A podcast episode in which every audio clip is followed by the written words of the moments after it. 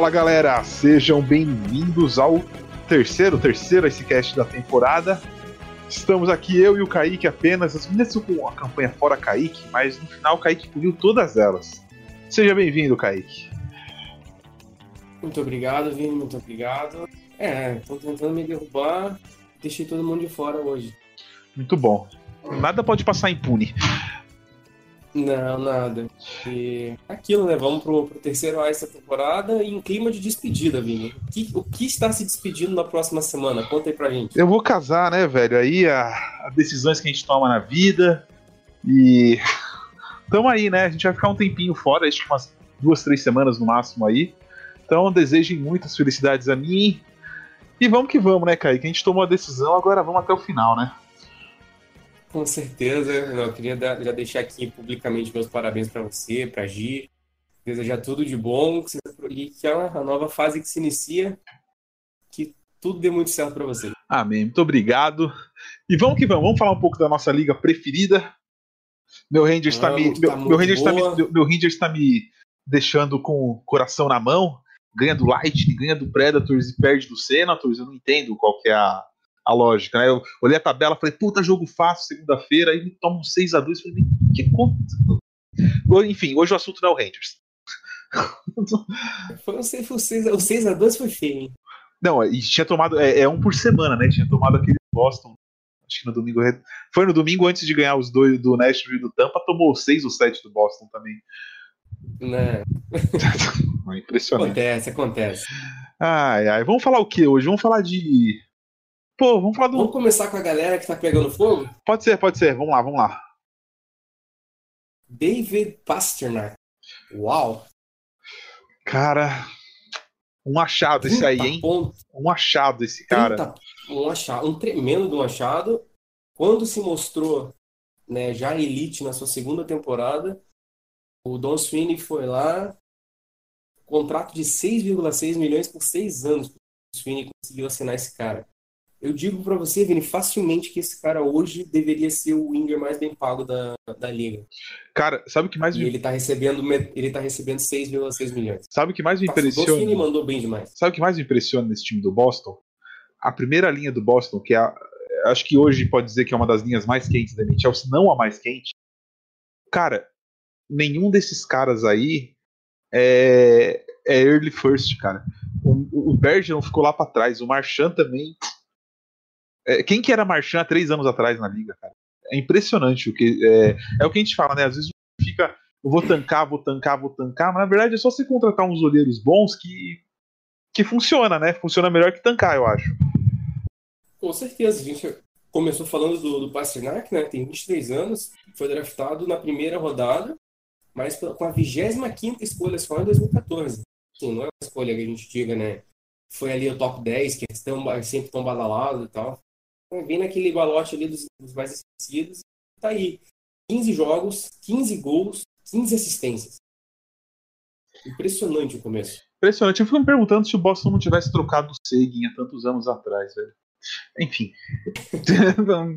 Não vamos entrar, não vamos entrar nesse campo de novo, agora. De novo, vamos, né? Toda deixar, vez. Deixar, é, toda vez o coitado do Querelli é malhado aqui pela gente. O Querelli não tá nem trabalhando, mas vamos deixar ele quieto. Né? Ai, ai. Não, bom, o Boston tá, Boston tá, Boston a jogar, tá voando. A jogar pelo... Boston tá voando, sem dúvida. 11, 11 vitórias, duas derrotas no tempo regulamentar, duas derrotas no overtime. Uma derrota no dia de ontem, terça-feira, pro Montreal Canadiens, um jogaço. Ah, o, se você que falar de time que tá voando, o primo pobre de Nova York também tá. Tá, tá voando, velho. Island, New York tá Islanders. Tá voando também.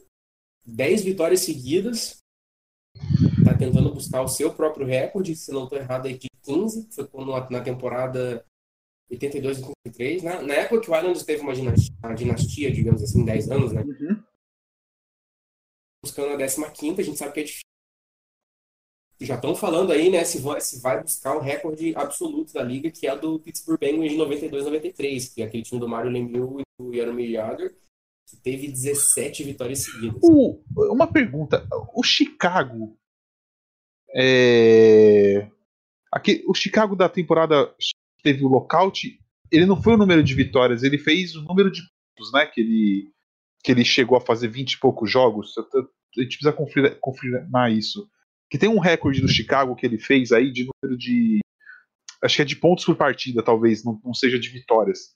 Que toda. Eles acho que foram 24 partidas pontuando, é, até levando pro overtime e tal. Vou pesquisar aqui, daqui a pouco a gente fala disso. É, o Chicago acho que foi no temporada 2012, 2013, 2013, 2014. Alguma coisa assim. É, vou até pesquisar então, aqui. Assim, Islanders, Islanders, é, dá uma olhadinha aí. Islanders, então, também é ano nesse começo de temporada. E, bom, a gente destacou no, no, no último Ice, né? O Edmonton Oilers, ou bem a temporada e segue bem até aqui. Está em segundo no, no Pacífico, no geral. 10 vitórias, 4 derrotas, 4 no overtime. Leon Draisaitl está voando também. E vem logo ali terceiro na posição atrás do Pasternak. O, um time para mim que a gente não falou aqui e é o melhor time canadense do momento, para mim é o Vancouver Canucks, cara. Que o Canucks está jogando, Canucks tá jogando muito bem, cara. Está, o Canucks está em terceiro na, no geral, no, no Oeste. Vitórias, três derrotas. É aquilo que a gente falou no comecinho da temporada. É muito interessante quando você tem um time talentoso como o do Vancouver Canucks, porque é um time que, querendo ou não, joga sem pressão. Tem uma molecada talentosa. Teve a adição do JT Miller, que um pouco caro, uma first pick, mas que encaixou bem demais dentro desse time. Eu esperava um JT Miller tão bem entrosado e dando esse impacto tão grande.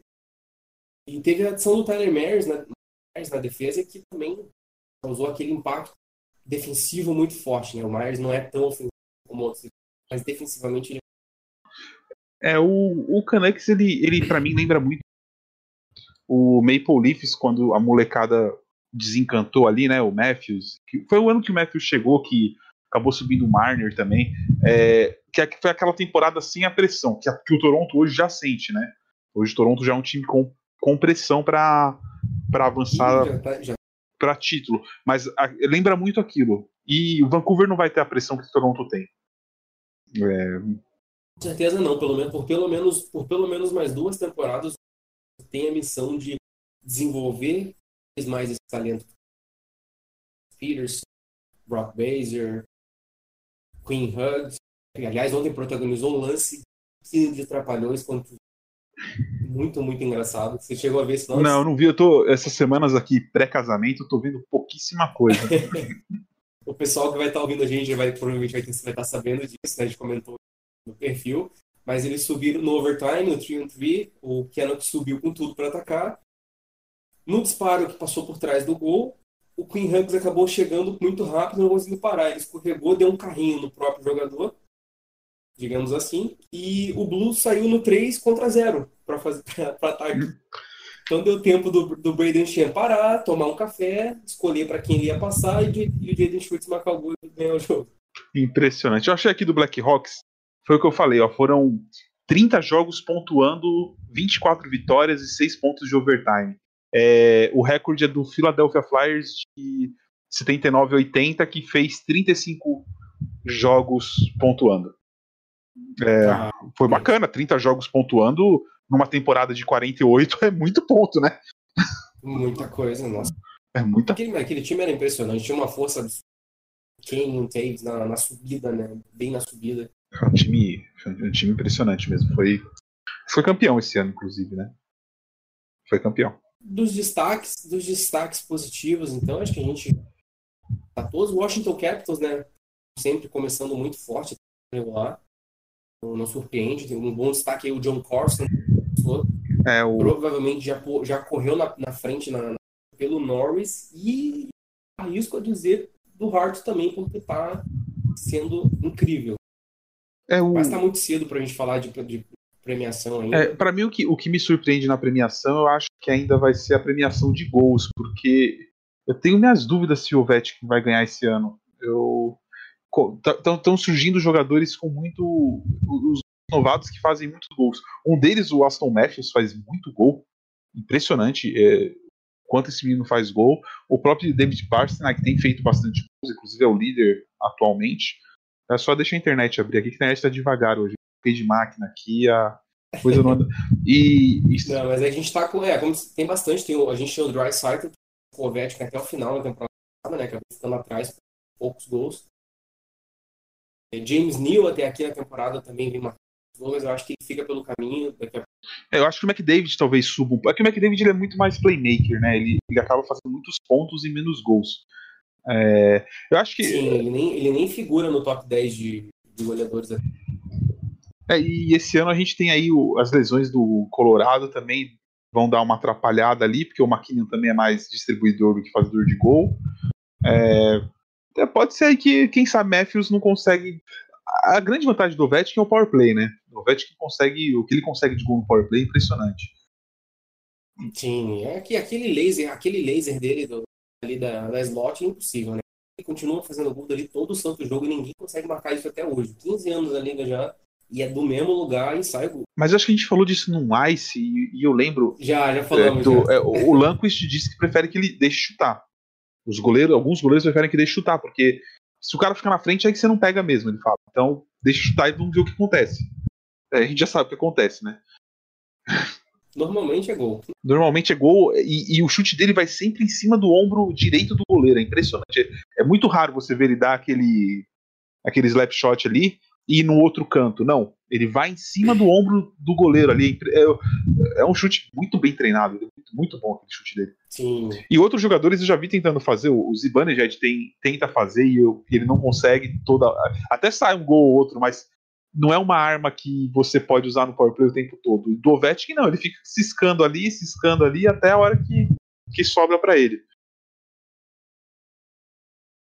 Muita. É, quando tem, né? Quando ele tem o dom do sniper, ele tem. O Pasternak é assim. Eu acho que daqui a alguns, daqui uns anos a gente vai estar tá vendo o Pasternak fazendo mais ou menos a coisa. Porque ele é um, ele é um sniper tremendo. Assim, ah, o, o San Luís, né, era assim. Ele, ele era um jogador mais playmaker, mas aquele aquele chute, né, aquele one-timer ajoelhadinho dele era famosíssimo, né? Toda vez que vinha que ele pegava uma, daquele uma... jeito, fazia gol. É, quem, quem tem um bom desse, mas a gente não tá vendo tanto, é o Stampos, né? O Stampos também.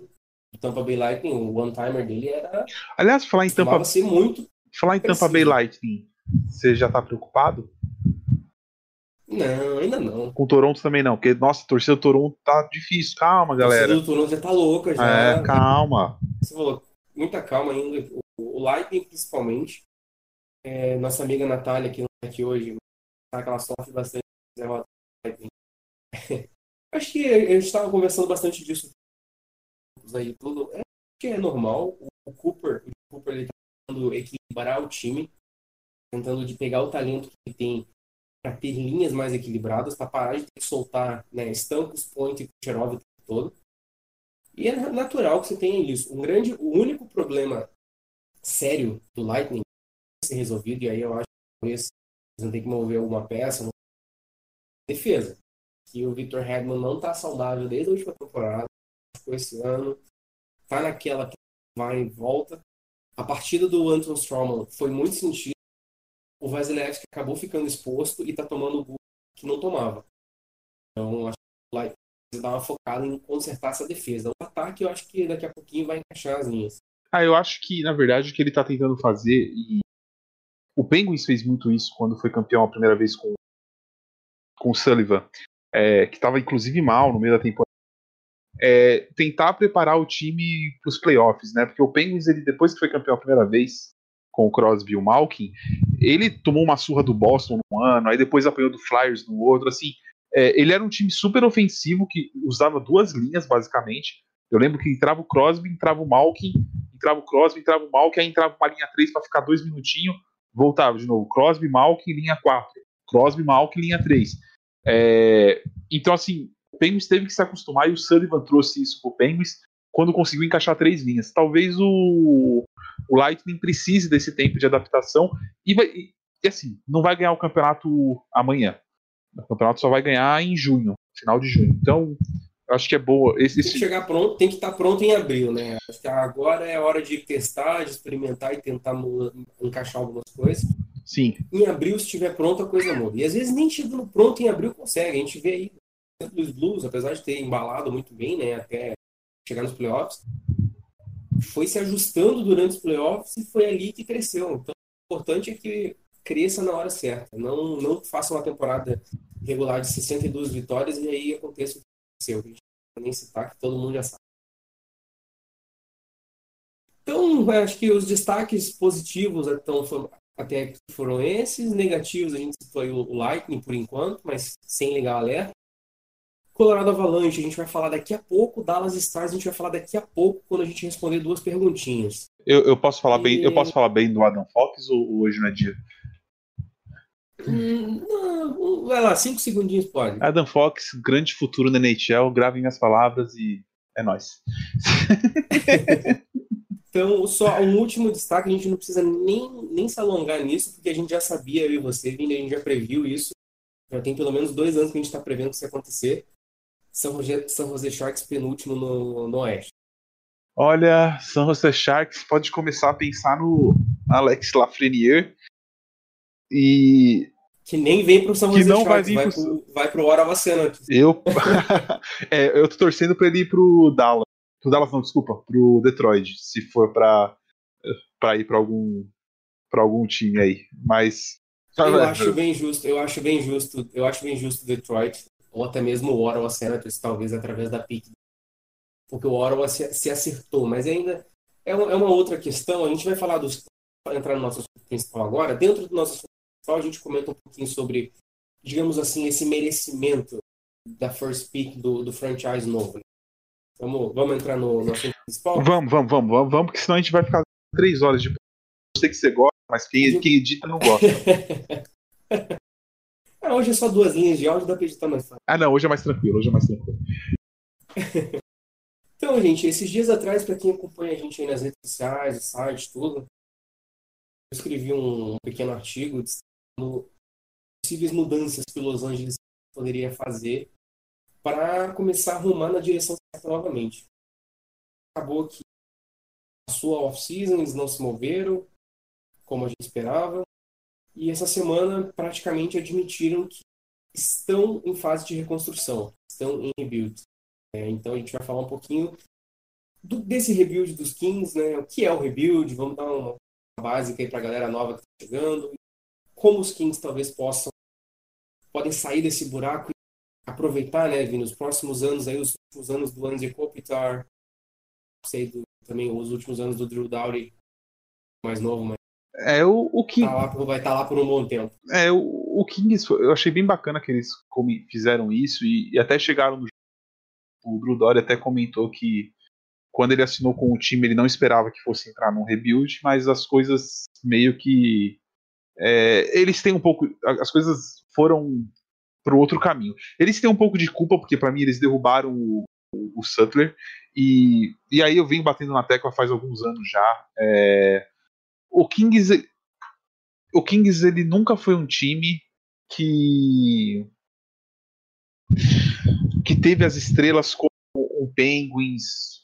Acho que o Penguins é o, é o principal comparativo aqui. Para mim ele era um pouco mais no estilo do Blackhawks. Tem o Anze Kopitar que para mim equivale ao Jonathan Davis e você tem o Drew Dory que é uma estrela que equivale ao Patrick Kane. A diferença é que a estrela na defesa ele não consegue decidir jogo na toda hora. É, esse time do Kings, todas as vezes que foi campeão, ele chegou no bico do curvo ali. Inclusive no primeiro ano eles classificaram na última rodada. E, e todo ano né, a gente comentava, pô, Kings tem que parar com isso. Não dá para você ficar levando a temporada regular como se fosse é, um jogo qualquer. Você precisa chegar na pós-temporada para poder ser campeão. E aí a gente pegou o histórico do Kings aqui, né? E, e olhando, depois daquela temporada de, que eles foram campeões em 2003, 2014, 2013, 14, eles foram uma das primeiras equipes a perder os playoffs no ano seguinte. Que foi nessa história também. Começou mal a temporada, foi segurando, segurando, chegou uma hora que não conseguiu classificar. No outro ano que eles classificaram, eles perderam pro Sharks de 4 a 1 na primeira rodada dos playoffs. E, e a partir daí eles não foram mais para os playoffs. Se eu não me engano, aqui eu tô até. Não, eles foram, eles foram, eles, eles perderam 16, 17 eles não foram. E aí, isso, 17 e 18 eles foram e foram varridos pelo Vegas. Exatamente. Então, assim, é um time que foi envelhecendo, deram contratos, e aí, mais uma vez, eu critico o Cap, porque é o que eu falo, o Blackhawks passou por isso também. É, você tem que pagar os jogadores que foram campeões e às vezes você acaba prejudicando. Então, por exemplo, Dustin Brown hoje tem um contrato que é absurdo pelo que ele vem jogando. não pela liderança dele, mas pelo que ele vem jogando. E é um contrato que eles não vão conseguir se livrar tão cedo. É, e tá lá, entendeu? Tem que pagar. É, o Jeff Carter tem um contrato horroroso também para a idade, pelo número de lesões que ele tem tido ultimamente. Então, você vê que um time que foi campeão, que trouxe jogadores para ser campeão, o quanto ele sofre depois se ele não soubesse desapegar. É, tem o, Jonathan Quick, 33 anos, tem mais uns anos aí. O contrato não é tão ruim, eu gosto do contrato do Quick ainda, apesar de não estar mais jogando tão bem. Então o Kings ele tem muitos problemas para resolver e ele acho que entra um pouco atrasado, mas assim, entra com as piques dele, né? Eles têm todas as piques do ano que vem, inclusive uma do Calgary na quarta rodada, e os outros anos eles têm mais piques. Então assim, tem algumas trocas que podem fazer para aumentar esse número de piques, mas assim, é um projeto de rebuild que começa bem. E tem aí o Kopitar e o Dory que Dory que pode ficar aí para ajudar essa molecada, porque o próximo ciclo de vitórias do Kings não vai ser com esses dois jogadores no elenco. Então, é, como você mesmo falou, né, eles deram aí os contratos para os jogadores. Eu, eu analisando os números dos contratos que eles deram, o maior contrato deles é hoje é o, hoje é o Dowry, mas totalmente justificado. Até então o maior era o Andy Kopitar, 10 milhões. Esse eu acho um contrato. Cop... Um contrato arriscado. mas enfim. É, para ele tem. É, o, o Kopitar tem 32 anos, mas ele é um, ele é um central. O bom do Kopitar é que ele é um central muito completo. Ele é o cara que ataca e defende bem demais além de ser um, um tremendo de um playmaker. O Kopitar, se ele estiver em boa fase, se o time estiver jogando bem, é um cara que rende. Tanto que há poucas temporadas atrás, o aos 92 pontos, foi até correu ao, ao Hart, perdeu para o Taylor Hall naquela temporada. O Dustin Brown, daquela época em que ele assinou esse contrato, já ficou meio assim, porque ele não vinha bem. Né? É, pela análise que eu fiz Aí, claro, uma coisa, uma opinião totalmente minha disso. O Brown hoje, aí eu discordo um pouco de você na sua análise. O Brown hoje ele é o contrato mais tranquilo do Kings talvez passar. Sério? O Brown voltou a jogar bem. O Brown, o Brown ele voltou a jogar bem nas últimas três temporadas. Ele voltou até aquela fome, aquela garra, aquele jogo dele, mesmo com 5 anos. O grande problema do Brown é que esse contrato ainda tem mais três anos. Cara, posso, Mas, assim, posso fazer uma comparação? Tem times, tem, tem times que tem espaço para receber o Brown hoje. Cara, se posso fazer, só fazer uma comparação do Dustin Brown? E, claro, e, assim, claro. Não é uma comparação ruim, você sabe que não é o que eu vou falar aqui. Eu acho o Dustin Brown tipo o, Cala, o, o Ryan Callahan. É um cara que eu gosto muito, é um cara que, puta, assim, seria capitão do meu time hoje se você Callahan no seu time. Seria capitão do meu time, porque. Mas eu acho que não vale esse contrato, cara. O Callahan acho que ganha mais ou menos a mesma coisa, assim. É, é o cara que vai se jogar, é o cara que vai, pô, vai enfiar o corpo, na, vai enfiar a cara na frente do puck quando estiver vindo. Mas infelizmente é o tipo de. Eu acho os dois o tipo de jogador que você consegue achar por 2 milhões e meio, 3 milhões, cara. Infelizmente eu acho isso dos dois. Apesar de eu gostar e ter todo o carinho por esse tipo de jogador, esse estilo de jogador. É, no caso do meu time, o Fast hoje faz exatamente o que o Brown faz, um pouquinho pior talvez, mas o, salário de um com o de outro, eu prefiro ter o Fast do que ele, entendeu? É, uhum. é, é esse é, tipo de grande, coisa que eu penso. Problema do Brown foi, o grande problema do Brown né, foi aquela, aquela fase ruim dele que durou assim, da temporada 12, 13 até a temporada 17, 18. Então, tipo, ele, foi, ele ficou muitos anos produzindo muito pouco pelo que ele ganhava. Mas aí ele voltou a produzir bem, 61 pontos na temporada 18, 51 na temporada 19, marca, passando da marca dos 20 e aquilo que eu falei, a gente até já conversou assim off, que eu coloquei no, no artigo que eu fiz. Acho que o Brown seria assim, o cara mais perfeito para o Edmonton Oilers. Pena que o Oilers também tem muito problema de cap, teria que fazer um, um malabarismo muito grande para conseguir colocar o Brown dentro do seu elenco. O Brown ele entra. Mas é aquele cara. Oh, desculpa, termina, eu, eu, falo. Não, não ele é aquele cara que, que tá ali na, naquela, naquela primeira linha do Oilers do lado do McDavid ou na segunda do lado do Dreisaitl. É o tipo de jogador que o Leon ou que o Connor precisa do seu lado. Para mim, o, o, Brown ele entra mais ou menos no estilo do Justin Williams, sabe assim? É, aquele cara que vai vir para ter...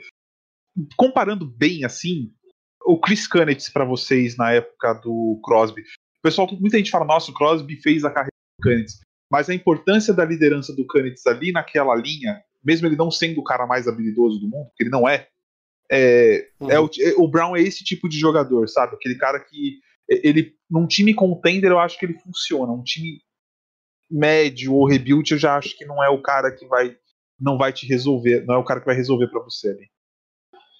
Não. Mas é, é são... ponto de vista, são pontos de vista bem, bem, bem opostos e, e, de vários, várias perspectivas do jogo da pessoa, né, no caso. Sim, sim, com certeza. E, bem, com esse anúncio, né, Vini, a gente entra naquela.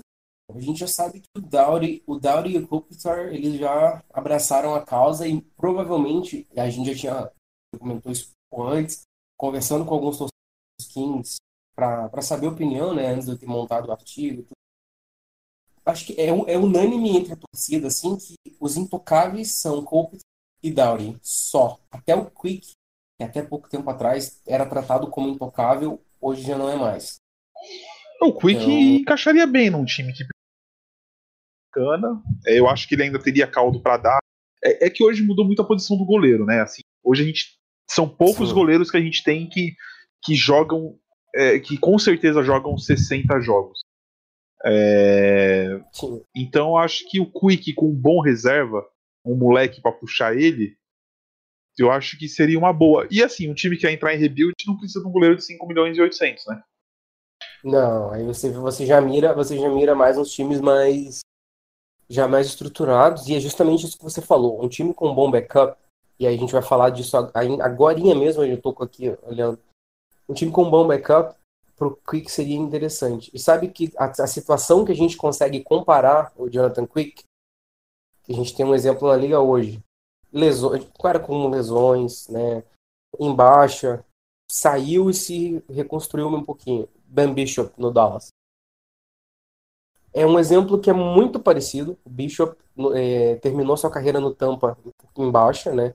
Com o surgimento também do, do Vasilevski o Tampa acabou fazendo a escolha de deixar o Bishop embora, trocou o Bishop pro 15, inclusive, né? O, o, o Bishop jogou menos de, uma, menos de meia temporada no, no, no Kings. Aí foi eventualmente pro Dallas. E a última temporada o Bishop fez uma temporada digna de Vizina. Aqui não o, ganhou Vizina pro cara. O Quick daria certo no Penguins? Uh, eu acho que. Eu vou ser bem sincero pra você, cara. A galera ali ainda. A gente ainda tá tendo bastante paciência com o Murray por enquanto. Porque eu vi umas estatísticas. O cara, não, o cara, o cara, acho que o cara não desaprende, assim. É, é normal, o time tá. É, o, o, time tá, o Murray não anda tá muito bem, bem, né? O Murray não anda muito O Murray não anda muito bem. Não, o Murray não anda muito bem, mas a galera tá tendo um pouco de paciência ainda. Eu acho que pra gente não vale a pena, porque é muito caro por enquanto. Isso significaria se desfazer do Murray, porque o Murray tem fim de contrato, tem que renovar. Então você manter dois goleiros. Com, a gente sabe que equipes como o Penguins, é, Boston, Tampa, Toronto, que estão ali sempre né, chegando nos playoffs, essas equipes raramente vão ter espaço de cap. Sim. Então, para uma equipe dessa, ter dois goleiros custando mais de 5 milhões dentro do plantel é, é praticamente impossível. É, eu, não, é, eu, não, vejo um eu, time. Eu, que time você vê que poderia precisar de um goleiro logo mais? Olha, eu que, que eu coloquei. Eu coloquei, eu tô usando muito o artigo que eu escrevi aqui pra gente falando, né? E a gente entra no debate a partir disso. Dois times com condições de cap e com uma certa necessidade, na minha visão, que aí você pode dizer se você concorda ou não, mas eu dei uma boa analisada assim, eu acredito que não estou muito longe da realidade. Colorado Avalanche. Hum. Tem só o Philip Grubauer como concordo, starter. Concordo. O, o, o, backup é um, um chama Frank, Frank eu acho. Concordo. Eu acredito que o Colorado Avalanche, essa temporada, tem mais pretensões tem pretensões de ir mais longe nos playoffs, tem time para isso, a gente sabe, uhum. reforçou o plantel de baixo, mas precisa ter um goleiro mais forte. Não pode ir somente com o Felipe Grubauer e um backup. Então eu acho que tem, a gente sabe que o Colorado no momento tem espaço. Então eu coloco o Colorado como uma opção para o Quick. E eu coloco em segundo o Carolina Hurricanes, que também tem o Peter Mrazek, que é muito bom, mas não acho que o Mrazek seja aquele starter que você possa dizer que você confia para te levar para frente. É, o, o, o, o Carolina. O backup, o backup, Carolina ia e o backup do É, e o backup do, do Mrazek é o James Heimer, que era do Flórida, né? Com a chegada do. Foi trocado. Eu acho que ele foi. É, foi o Heimer, isso. E Heimer é um bom, o Heimer é um bom backup. Mas acredito que um Quick e Mrazek seria um duo que não precisa exatamente ser um duo de starter e backup. É um, pode ser um duo que divida bastante starts. E o Heimer ficaria na HL esperando quando tivesse uma lesão minor aqui e outra ali para ser o backup. E o Blue Jackets?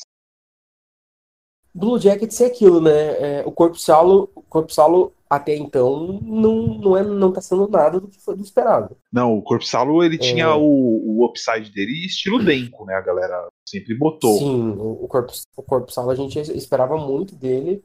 Até então não tá convencendo. O Jackets tem um backup que infelizmente é muito fraco. E pro, pro Blue Jackets é um, é um negócio fazer, porque vai ter cap, né? Tem, tem escolha para poder fazer troca, tem até jogador jovem se quiser fazer também, né? Uma coisa que o Kings pode se aproveitar bem.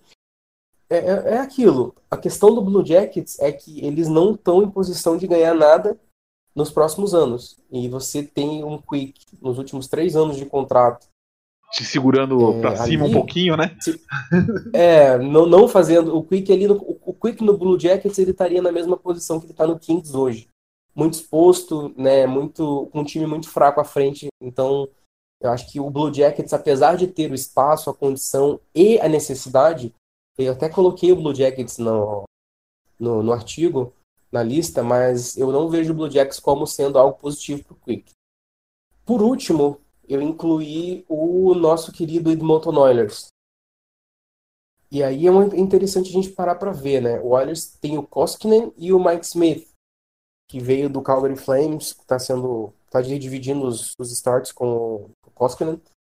Nem Smith nem Koskinen podem ser considerados starts de qualidade hoje, né? Apesar do Smith outro dia contra os Penguins fez 42, 41 defesas, eu acho, ou 51, não lembro. Um absurdo. Mas pro Oilers também, o Oilers está tentando dar aquele salto, talvez ter um cara mais seguro à frente poderia ser algo um pouco mais que ajudaria nisso. Mas novamente a gente volta para aquela questão do time exposto, do time fraco que deixa o goleiro mais exposto, né? É, o, assim, né, para finalizar um pouco, até finalizar o Kings aqui, é, olhando o rebuild de outros times, que, por exemplo, o Detroit é um deles, que tem vários salários bem complicados, assim, para os próximos três anos, o Kings complicado aí tem o Dusty Brown, que nem, nem é tanto, tem o Jeff Carter, é, tem na defesa ali só o Alex Martinez, também são dois anos, contando com essa temporada, assim, é, de cap eu não vejo tanto problema, a gente até fala, nossa, é muito, mas eu não vejo tanto problema para reconstruir. A questão aí é o que eles conseguem trocar, talvez, aí o Chuck, uhum. ou o Brown, ou o Carter, assim, para ter mais uma ou para ter mais umas três first picks aí porque aí o, o King está bem encaminhado, melhor que muito time que começou rebuild e, e, e tem salários complicados para resolver, assim, é, porque a gente sabe que limpar, limpar salário é bem é bem difícil. Eu vejo o meu time com dificuldades de até que limpou bem até agora, mas ainda tem dificuldades. E, por exemplo, o Detroit que tem que adiar rebuild por mais dois anos porque tem um monte de contrato ruim, cara. E já tá mal faz Sim, uns dois anos já. Tá? Já, já. Então, é justamente a pior parte eu acho que o Kings não tá passando. É, um, um, um, um, que a gente não mencionou, agora vale a menção, é o Tyler Toffoli, nem tá, ele nem tá mencionado também no, no artigo, mas já começaram as especulações. O Toffoli é muito provável que até a, a trade deadline ele seja movido. O Toffoli ele tá no seu último ano de contrato, tem só 27 anos, então assim, ele deve vir para um contrato longo na próxima free agency. Vale uma first, Kings, com certeza. Vale, vale, o Toffoli acho que vale uma, uma late first, que é um, é um shooter muito, muito bom. Se tiver num time ali bem encaixado, um time já né, com a, uma certa plataforma, um certo patamar, já vai fazer diferença. Então, assim, é um bom que a gente chama de rental, né? Que é aquela, aquele cara que um time em posição de playoff, um time em posição de contender, ele adquire esse cara para dar um up e tentar chegar lá. É uma coisa que os Penguins costumam fazer muito, fez muito nos últimos anos. É todo é, time contender faz, faz. É, vários times que. Todo time contender tenta fazer, ah. né? A gente teve o Winnipeg, o Winnipeg também fez na temporada passada quando pegou o Kevin Hayes dos, dos Rangers. O Dallas pegou o Zuccarello. Ah, tem sempre. Então, assim, É... Tem, e eu acho que são dois, dois nomes bem possíveis, assim, de sair do Kings agora. É, Tyler Toffoli, dependendo da situação, dependendo muito da situação, eu acho que o Jeff Carter consegue cair em algum desses times, em algum time assim também. Sim, eles podem reter, e podem reter no salário, artigo, né? colo... E pode reter. Eu acho que se reter um milhão de salário do, do Carter, não machuca o, o projeto. Até um milhão e meio não machuca o projeto de rebuild. Alivia para o time que vai estar tá pegando, facilitando uma troca. Então, assim, eu coloco. Eu vejo o Jeff Carter no, no Montreal Canadiens, para mim, é, é assim, o casamento perfeito do momento. Porque o Canadiens, ele, ele falta, falta central de qualidade para o Canadiens no momento e sobram outros, sobram elas.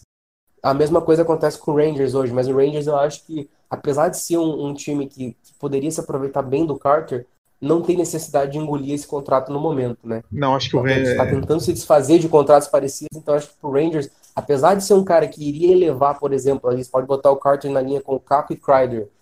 Que seria uma coisa assim muito que elevaria demais o jogo, principalmente o Cap e do Kreider, né? Uhum. Mas eu acho que é pro Rangers não precisa disso agora. O Rangers pode esperar um ano, um ano e pouco e pegar alguém na free agents, por exemplo. Sim, eu acho que o Rangers precisa decidir o que ele quer fazer com o Kreider e e ter paciência, pelo amor de Deus, porque o Kirill ficou aí uns seis jogos lá embaixo, oito jogos lá embaixo, e voltou jogando de outra maneira. Às vezes o Elias também precisa disso. Então, assim, torcida do Rangers precisa dar uma acalmada também e esperar um pouquinho, porque é, não falta muito, cara. O Canucks passou por isso e, e a gente vê o que tá rendendo agora. Então, paciência.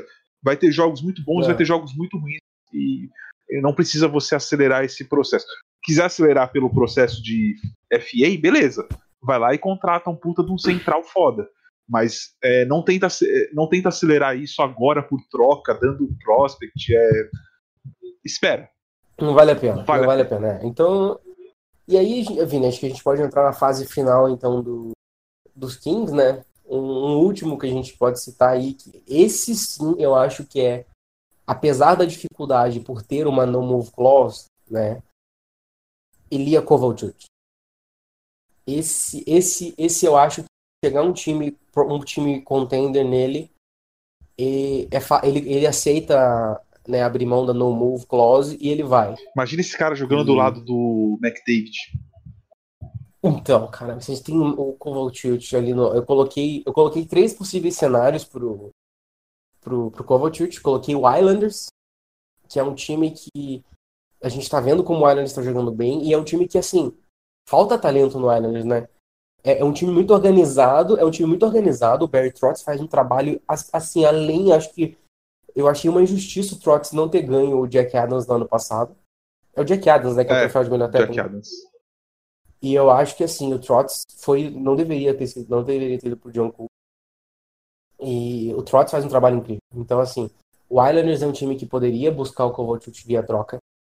E aí, cenários, o cenário tem que ser um pouco imaginativo, né? Gente sabe que os times dão esses nós malucos aí, retenção de salário, até porque o Kovacic só tem dois anos de contrato, então não é muito. É, o Montreal Canadiens, tá, diz, diz aí, né? A gente tem uns rumores rolando que o Jonathan Druin, Jonathan tá sendo colocado no mercado para variar. Então, assim, pro Kings é interessante. O Kings teria que pagar mais um pouquinho pro, pro Montreal. Mas o Kings já trairia um cara, trairia um cara novo, com um bom contrato, né? É uma troca ajudar interessante. Para ajudar é. na reconstrução. É uma troca interessante. Eu coloquei assim, eu coloquei o cenário de Jonathan Dream pelo Kovalchuk, e aí o Kings ainda mandaria uma escolha de terceira e uma escolha de quinta pro, pro Montreal. Seria uma, seria uma, seria uma, uma troca interessante, até porque nesses anos de rebuild, se eles verem que o Druin não vale o que eles trouxeram, eles conseguem uma first no Druin depois. É, Consegue, consegue. O Dream tem muito talento, só é. Parece que ele não tem muita cabeça. Mas o Bergevin já disse que ele não vai ser trocado, aquela coisa toda. A gente sabe, né? O Bergevin garantiu que o Piquet Subban morreria em Montreal dois meses depois que o Piquet Subban foi mandado para o é, Foi igual então. o... o André Sanches garantindo o Caribe no Corinthians. É, mais ou menos igual. É, foi igualzinho. e por e acho que é mais ou menos por aí, né? O, então, os nomes que, que poderiam ser movidos pelo, pelo Kings nesse processo agora. Pra, como você falou, Vini, para angariar mais escolhas, e não precisa ser só escolha de primeira rodada também. Né? que é o que você falou, o Kings, ele, o Kings ele tem bons prospects, isso a gente sabe, porque o Kings tem uma, um farm system, que é um time, o minor e juniores, né, que é muito bom, muito profundo, e que daqui a alguns anos já vão estar tá, alguns já chegando. Então, acho que para o Kings o interessante é conseguir abrir espaço no cap e conseguir algumas picks, seja de primeira ou seja algumas segundas, que também são muito boas. E, e o foco para o torcedor agora, né, que vai perguntar para a gente o que esperar. Paciência, primeira, primeira coisa, né? Que rebuild requer totalmente uma paciência. E daqui a pouco vocês vão ver Gabriel Villardi, Alex Turcotte, Rasmus Kupari, é, quem sabe e, quem, e quem sabe Alex Lafreniere. Quem sabe Alexis Lafreniere, dependendo da campanha desse ano. Tobias Bjornfot, que foi um defensor que era para ter voltado para a Suécia. E basicamente o Drew Dowry falou: não vai voltar, não, ele vai ficar aqui. Então, assim, se o Dowry, que é um cara chato, o Dowry é chato, eu, é meu defensor preferido, eu adoro o Dowry, um dos meus jogadores preferidos. Mas o bicho é chato, hein? Então, assim, o Drew Dowry bancou o cara, então ele ficou na NHL, jogou alguns jogos, tá, no, tá na, na AHL no momento, mas a gente sabe que ele vai subir naquela ali no, depois de fevereiro, a galerinha sobe para brincar um pouco, né, para pegar um ritmo, como a gente brinca. E então, e só para fechar assim, né, a torcida do fica tranquila, porque é, eu falo isso experiência própria, né? O, o, Kings, assim como o Rangers, é uma cidade, Los Angeles é uma cidade que atrai muitas pessoas. Então, é, a partir do momento que o time começa a andar um pouquinho, aí você já consegue trazer free agents com vontade de vir pro seu time. É, não é uma cidade que, que os jogadores não querem ir. Então, é, é paciência para passar um ou dois anos pegando jogadores novos e depois disso aí a galera já começa outro projeto lá tá ficando bacana, não sei o que Aí já, já, já começa a vir jogador, como a gente trouxe o Truba e o Panarin, né? Que olharam e falaram, pô, o projeto lá tá ficando legal, vamos lá, tá ligado? Já é outra. Uhum, com certeza. É uma cidade, é uma cidade que em si já põe o time em vantagem nessas horas. Sim. É, o cara morar, o cara morar em Los Angeles é, é bom, né? A cidade das estrelas e tem você tem aí o Lakers e o Clippers hoje, né, na NBA, com a rivalidade que vai esquentar esse ano, com estrelas nos dois times. Está pertinho de Las Vegas. Rams, né? muito bem. Está pertinho de Las Vegas. Então, assim, a folga, as folgas de fim de semana da, são boas. A família gosta, né? então, né? Tem é... isso, né? A família gosta. É, Vegas, diz, dizem que Vegas virou atração para a família agora também. Tá, tá, bem, tá bem, interessante, né? então, olha, gente, sobre, sobre o Los Angeles Kings, é mais ou menos isso que a gente tem a falar. Para a torcida do Kings estar ouvindo a gente. É, paciência é a virtude nesse momento, né? O Kings possui peças jovens para fazer, para montar um bom time, se for feito o desenvolvimento correto. O Kings não possui contratos pavorosos que vão prender muito o time. Acho que todos esses contratos que estão aí, alguns dá para mover, outros você consegue mata coisa aquela história, né? mata um, engole um pelo menos. Ali. Isso. Um sempre vai ter, não tem jeito. Todo time tem seu contrato ruim. Então... Até porque às vezes para pegar uma first eles vão ter que engolir um contrato ruim também. Tem isso, né? Também. Então acho que o Kings, o Kings pelo menos, pelo assim, na minha opinião, foi com, foi com uma temporada de atraso. Sim. Mas, ad, mas admitiu e vai fazer. O Chicago Blackhawks já tá com duas temporadas de atraso e não quer admitir e não quer fazer. O Sharks, não vou nem então, falar nada. O, Shark, é, o, Shark, o Sharks eu ainda entendo, Vini, porque o Sharks estava competitivo até duas temporadas, nas últimas temporadas. Então, o, a queda do Sharks, ela foi antecipada. A gente, ela conseguiu ser antecipada para essa temporada mas eles não tinham exatamente a necessidade do rebuild ainda. Eles vão ter que analisar isso numa velocidade, numa certa velocidade a partir de agora. Mas eu até entendo que o Sharks ainda não tenha, não tenha admitido. Agora, o Chicago Blackhawks, você me desculpa, mas a organização é, é vergonhoso que a organização tão, uma organização tão tradicional, né? A gente é. sabe que essa, essa, essas organizações do Big Six são tradicionais, então é aquela coisa que não pode ficar passando vergonha, não pode, que perde dinheiro, perde público, é, é, é ruim para a marca, são marcas grandes. São marcas que preferem não ser campeões, não serem campeãs, mas estarem sempre competitivas. É impressionante isso. Você pode ver pelo próprio Sim, Nova York. Porque, porque, é porque, tá ganhando, porque tá ganhando. É. Porque tá ganhando dinheiro. Tá, tá, tá ali em cima, mantém seu fã entretido, pelo menos sabe? Então, assim, o Chicago Blackhawks ele tá passando uma vergonha absurda.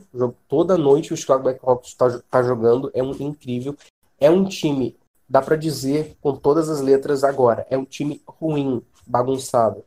Tem talentos jovens, tem muito sangue novo, mas tem um técnico fraco que não sabe o que faz. Tem um front office pavoroso, pavoroso. O, o Bowman é assim, nível, nível de, de erros e besteiras que o Peter Chiarelli cometeu nos últimos anos. É o que o Bowman tá fazendo com o Chicago. O Bowman não é mandado embora. O Collington, até agora, não deram sinais que vai mandar embora. Então, a gente acho que vamos, vamos focar então. Vamos fazer o seguinte: próximo próximo Ice a gente traz o, a gente traz o Black Hawks na, na lupa. Pode ser, eu, eu, eu, ia falar, eu ia falar alguma coisa do Black Hawks, mas vamos deixar pro próximo. Então aí a gente fala bastante coisa, às vezes até traz algum torcedor. Tem o Álvaro, a gente tá fazendo sim, 10 sim. anos de NHL, sabe trazer o Álvaro. É, vamos, pra, vamos para comentar aí. Vamos entrar, vamos, vamos botar o Black Hawks aí nessa, nessa lupa, como a gente está colocando o Kings hoje. E assim, já vou adiantando o torcedor que não, a situação não é boa, não é tão simples quanto a do Kings. É bem, bem mais complexa, complexa talvez ao nível do Detroit Red Wings de, de rebuild, caso. caso Até porque ele desse, tem um apego entrar. emocional, parece que maior que o do Kings, assim, em jogadores, parece também. Tem isso. Sim, é uma coisa que eles estão sofrendo, e não só o apego emocional, como contratual, né? Os quatro contratos pesados do Blackhawks têm no move clause, Sim. então. É mais ou menos uma situação que a gente passou, né? Com, com Girard, Stoll e, e companhia. A gente teve, teve esse problema. De contratos é. bem é, tudo bem, eram dois a gente, no caso, mas. É... Enfim, a gente vamos, vamos, vamos voltar aí nesse assunto logo vamos, mais. Vamos, Então, quando, você, quando, quando, quando o senhor retornar de lua de mel daqui duas semanas, bem calmo, bem pleno, a gente vai falar do. A gente vai torrar seu neurônio pra gente falar do Black Hawks, então. É, vamos fazer isso. Duas semanas, a hora que instalar a internet. Assim que instalar a internet em casa, a gente, a gente grava o, o Ice com, pra falar é, do Black Hawks. É isso. Então vamos só para encerrar, né? A gente mandou, a gente botou lá no, no Twitter para o pessoal mandar umas perguntinhas. A gente teve, eu selecionei duas perguntinhas que foram mandadas para a gente.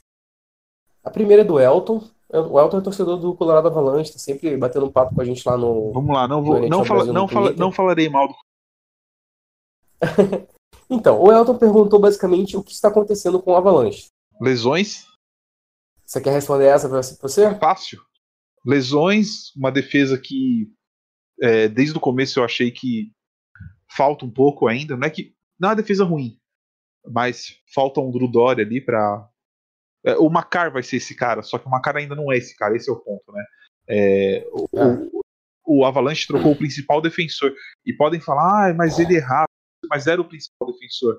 É um defensor pronto para NHL com 25 anos e você trocou. E você vai ter esses altos e baixos de defensores novos. O Macar vai ser melhor que o Barry? 99% de certeza que sim. Mas ele não é ainda. Esse é o ponto. É, ele vai ter o é, alto e tá. baixo no ataque. Na de... No ataque nem tanto, mas na defesa ele vai ter alto e baixo. Normal. Não tem o que fazer. Com certeza. E só destacar, o Kale McCarr é incrível como o, o, o quarterback de power play, né? Que é aquele cara que fica centralizado no gelo, só distribuindo os passes. O McCarr é incrível na qualidade de quarterback no, no power play. Então, assim, pode, podemos esperar muita coisa boa dele. E só para completar o que o Vini falou, né, das lesões, é, quem não está muito antenado, o Mico Huntley e Gabriel Landeskog estão lesionados, lesões de longo termo, então assim, pelo menos uma, é, um mês, dois meses fora cada um.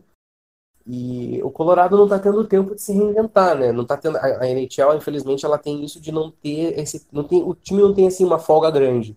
De vez em quando tem alguns dias que dá para o técnico botar a galera no gelo misturar algumas coisas, mas normalmente é treino na estrada, no dia a dia. Então, é, assim... e, e, teve também o negócio do Hunter, ele perdeu a perdeu o training camp. É, tudo bem que ele tá machucado agora, mas isso é um porém, né? Você começa a sua linha 1 e você não tem o cara no training camp, o cara ficou 4, 5 meses sem jogar ali, é cara, normalmente a NHL ou você se resolve no training camp ou você demora muito. E a gente fala até pode falar um pouquinho do Flyers depois, não hoje, mas é, eu vejo muita gente criticando o Flyers.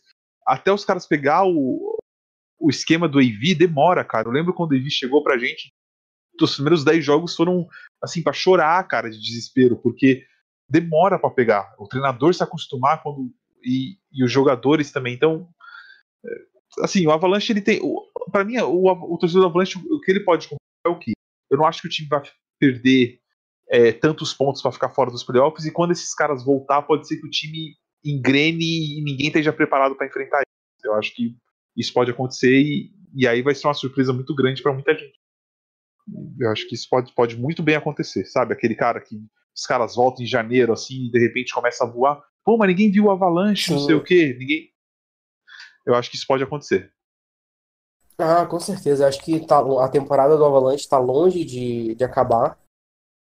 É, essas lesões, infelizmente, acontecem, é, é, parte do percurso, mas acho que o torcedor pode esperar grandes coisas do Avalanche para a sequência da temporada, sim, quando, quando o Landeskog e o, e o Hunter voltarem. Sabe o que não tá grande aqui? É o jogo Detroit feio! tá difícil aqui de assistir. Mas enfim. Então, vamos só, responder, vamos, só responder, vamos só responder a última e aí a gente encerra. A Aline Lacerda tá perguntando pra gente, é, né, pedindo assim, ah, os pensamentos de vocês sobre a campanha Montanha Russa do Dallas Stars. Hum. Quer que eu comece? Começa. Eu, eu, tenho, eu, eu, eu, acho normal, mas começa. Vamos ver o que você vai falar e aí eu, eu moldo minha resposta de com a sua. Não tem muito. Não, então, Aline, é, não tem muito. Não tem muito. Muito o que se preocupar no começo, assim, eu diria. Né? O Dallas Stars ele já vem de começos baixos nos últimos dois, três anos. No último, na última temporada a gente teve até aquela coisa ridícula do presidente chamando os caras de basicamente chamou os caras de merda, né? Os caras estavam uma merda, foi o que o, o presidente do, do, Dallas falou. E, incrivelmente, depois disso, o Jimmy Ben e o Tyler Seguin acordaram pra vida. É, o Dallas começou muito mal, muito mal mesmo, assim. Que foi. Eles estavam 2-7, 2-8, o recorde deles de início, foi bem ruim. Mas o time já começou a mostrar uma garra a mais, né? Ben e Seguin seguem, mas meio. Segue, seguem, segue, foi boa. É ótima, né? É o, é horário. É, o, o, o Tyler Seguin. Não, é, é só, foi só a questão do, da pronúncia mesmo. A uhum. pronúncia foi certa, mas eram duas palavras parecidas. então, o Tyler Seguin e o Jamie Benn, eles, eles seguem ainda começando a engrenar, pegar um ritmo, mas a gente tem aí bons exemplos como o Rupert é, Hintz, o Miro Heiskinen, que é assim. Ah, melhor absurdo. Melhor, vai melhor ser, vai ser o melhor defensor. Adoro ele. Você vai falar que você vai falar que é o melhor Hulk defensor da liga que eu sei. É, pra mim eu é. Ainda acho que eu, é. eu, ainda acho que é o eu ainda acho que é o Rasmus Dahlin, mas não, ah, eu acho é. que o Heiskanen não vai demorar. O Heiskanen, o não vai demorar a se tornar o melhor ou um dos melhores da liga. É porque rapidinho. o, o Kay Miller ainda não. Então, assim, essa, essa montanha russa do, do Stars no começo não é algo preocupante. Você vê que o time já tá reagindo um, assim, um adendo ali, o Corey Perry, né, que se lesionou muito no Ducks nos últimos anos, entrou e entrou bem, apesar de não estar tá sendo um impacto na pontuação, mas trouxe, trouxe uma certa força a mais para as linhas de baixo, né, onde ele está atuando. Joe Pavelski começou a pontuar, já está pontuando já alguns jogos seguidos, e o Dallas já conseguiu quatro vitórias seguidas nos últimos dias agora. Então, tá, tá embalando. Acho que o, o começo ruim ele, ele, ele, faz parte, foram muitas peças novas que chegaram, né? Você tem que, você tem que saber como encaixar, e o começo às vezes não dá certo, o jogo de um não bate com o do outro. Para isso que o técnico tem que estar ali sempre trabalhando. Então, eu acho normal, assim como eu acho normal do Tampa Bay Lightning, como eu acho normal do Toronto Maple Leafs.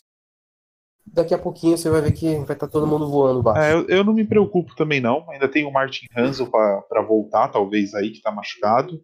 É, assim, o que, o que eu achei, o que eu fiquei meio chateado com o Dallas foi que tudo bem, eles trouxeram o Corey Perry, mas é, eles não quiseram assinar com o Zuccarello. Para mim, o Zuccarello ele foi muito bem em Dallas no, no pouco tempo que ele ficou. É, eu teria assinado com ele em vez de tentar trazer o Perry. Mas o Dallas tem é, tranquilo ainda. Eu acho que nenhum time ainda tem que sinal, ligar o sinal de vermelho desses que a gente comentou. Alguns que. Os que tem que ligar sinal de vermelho, na verdade, já começou a temporada com sinal vermelho. Nenhum dos que.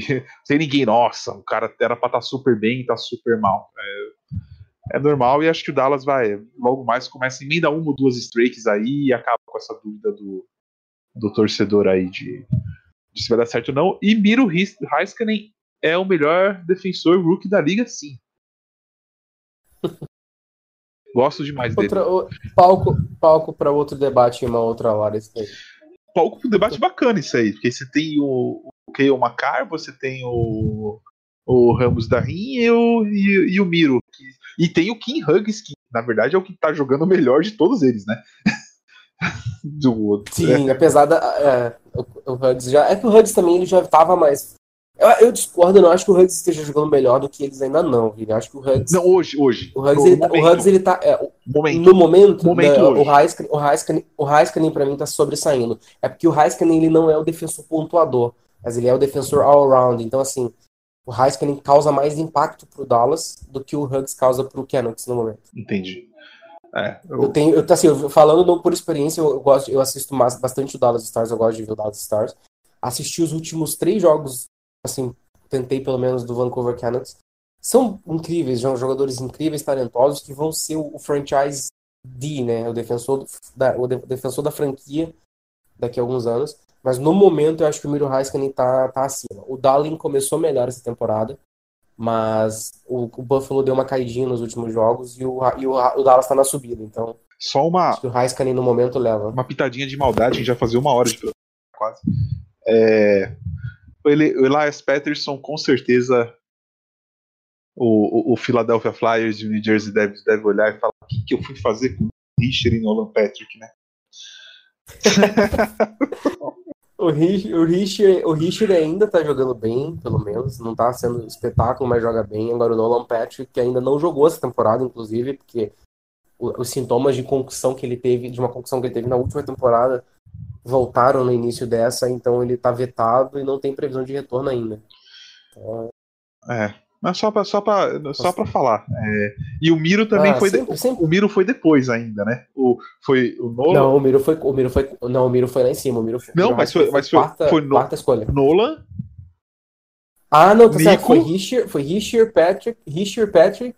Miro. Terceiro, não lembro quem foi. Terceiro foi o Haskins, isso. Miro, aí tem alguém no, que é quarto que. É, que é antes do Peterson, que é do Avalanche. Eu tô tentando pegar o nome aqui. Teve alguém no lugar, porque o Peterson foi o quinto lugar. Ó, 2017, eu verá. Vamos ver aqui, ó. O Elias, o Elias Peterson foi sexto, eu acho. Quinto. Quinto, isso. Ah, não, foi certo. Foi o Macar. Richard ah. Patrick, o Heiskanen e o Kay Macar. É, o Kay Macar foi, o, ele... foi a quarta. É, na verdade, aí para mim o grande erro, tanto do Philadelphia, eu inverteria a ordem aqui, né? Eu teria talvez começado com. Na verdade, qualquer um dos três, Miro, Kale ou Peterson. E aí depois. Aí importa a ordem. Seriam esses três para mim, os três primeiros. Depois talvez o Nico e o, no, o Nolan. Eu lembro que no, um deles subiu muito. Acho que foi o Nolan Patrick. Não, não, não subiu tanto assim. Foi o Patrick. Foi o Patrick, eu acho que subiu. É, o. É, eles estavam na dúvida dos dois, mas assim. E tem o Cold Glass também, que ficou ali em sexto lugar, que. Enfim. Drafts, né?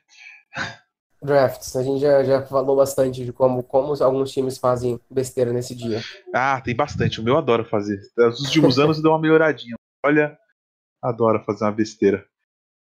Ah, é. é. mas então acho que por hoje deu pra, deu pra falar um pouquinho. Foi por hoje foi, foi produtivo nossa análise aí sobre os Kings. Falamos um pouquinho do início da, do, do bom início de alguns jogadores, de alguns times. Respondemos nossos queridos seguidores. Então é isso, galera. Segue a gente Podemos lá. Encerrar, né? Podemos. Segue a gente lá no Twitter, segue a gente no Instagram, segue a gente no Facebook. É, voltamos logo mais com a Icecast. É, aproveite o trabalho das meninas lá, todas estão punidas, com razão. Não as defendam, elas ficam fora. Eu, eu jamais tomo partido nesse fora Kaique, entendeu? Mentira, eu tomo às vezes. Depende de quem vai me favorecer no dia. É... Prints, prints, prints do grupo serão divulgados após, após esse S-Cast, tá? Pra vocês terem uma, uma noção do que eu sofro nessa. nessa... Não, o Kaique, o Kaique tá sofrendo e... e reclama até no Twitter e toma fora Kaique no Twitter. A gente vai eh, levantar essa hashtag pro Brasil todo. Já falei, estou botando o NHL Brasil, estou botando o NHL Brasil em rebuild. Se você aí tem interesse, mande seu currículo pra gente pela, pelo Twitter, que estamos em processo de seleção. Iam pra geral na equipe. Olha, as meninas, meninas punirão. Kaique, não, não, talvez Kaique não esteja no, no Icecast sobre o Blackhawks, pessoal. não, não, não sabemos se Kaique. Então é eu isso. vou estar, o Kaique eu não sei. então é isso. Então, como o Vini falou, não deixe de seguir a gente nas redes sociais. É, um grande beijo, um grande, um grande beijo para todos que não estiveram aqui hoje, para nosso boss Davi, para Bruna, Bianca, Laura e a Natália. Logo mais a gente vai ter aí membro novo na equipe também, vocês vão, vocês vão ficar sabendo. Vini, boas férias, que tudo dê muito certo para você lá no casa, na sua, seu casamento, sua lua de mel seja tranquila. Por favor, suma do grupo do NHL Brasil durante duas semanas. Não pegue no celular. Tentarei fazer isso. Na verdade, o meu grande desafio é sumir do grupo do trampo nesses dias. É, e, e, eu preciso, senão meu casamento não, não vai rolar. É, mas de resto, vou aparecer só pra, Na verdade, aparecerei no grupo todo dia às 11h30 da manhã para mandar uma praia. É, isso, isso eu pretendo fazer. Ah, isso, isso pode, isso pode. Mas eu também não fico muito atrás, eu trabalho na beira da praia, então nem ligo pra isso. Sim, e só pra fechar, fica, fica Carilli fora Laura. não, tio, Carilli já foi, Carilli já foi. Falou, galera. Um abraço, tchau, tchau.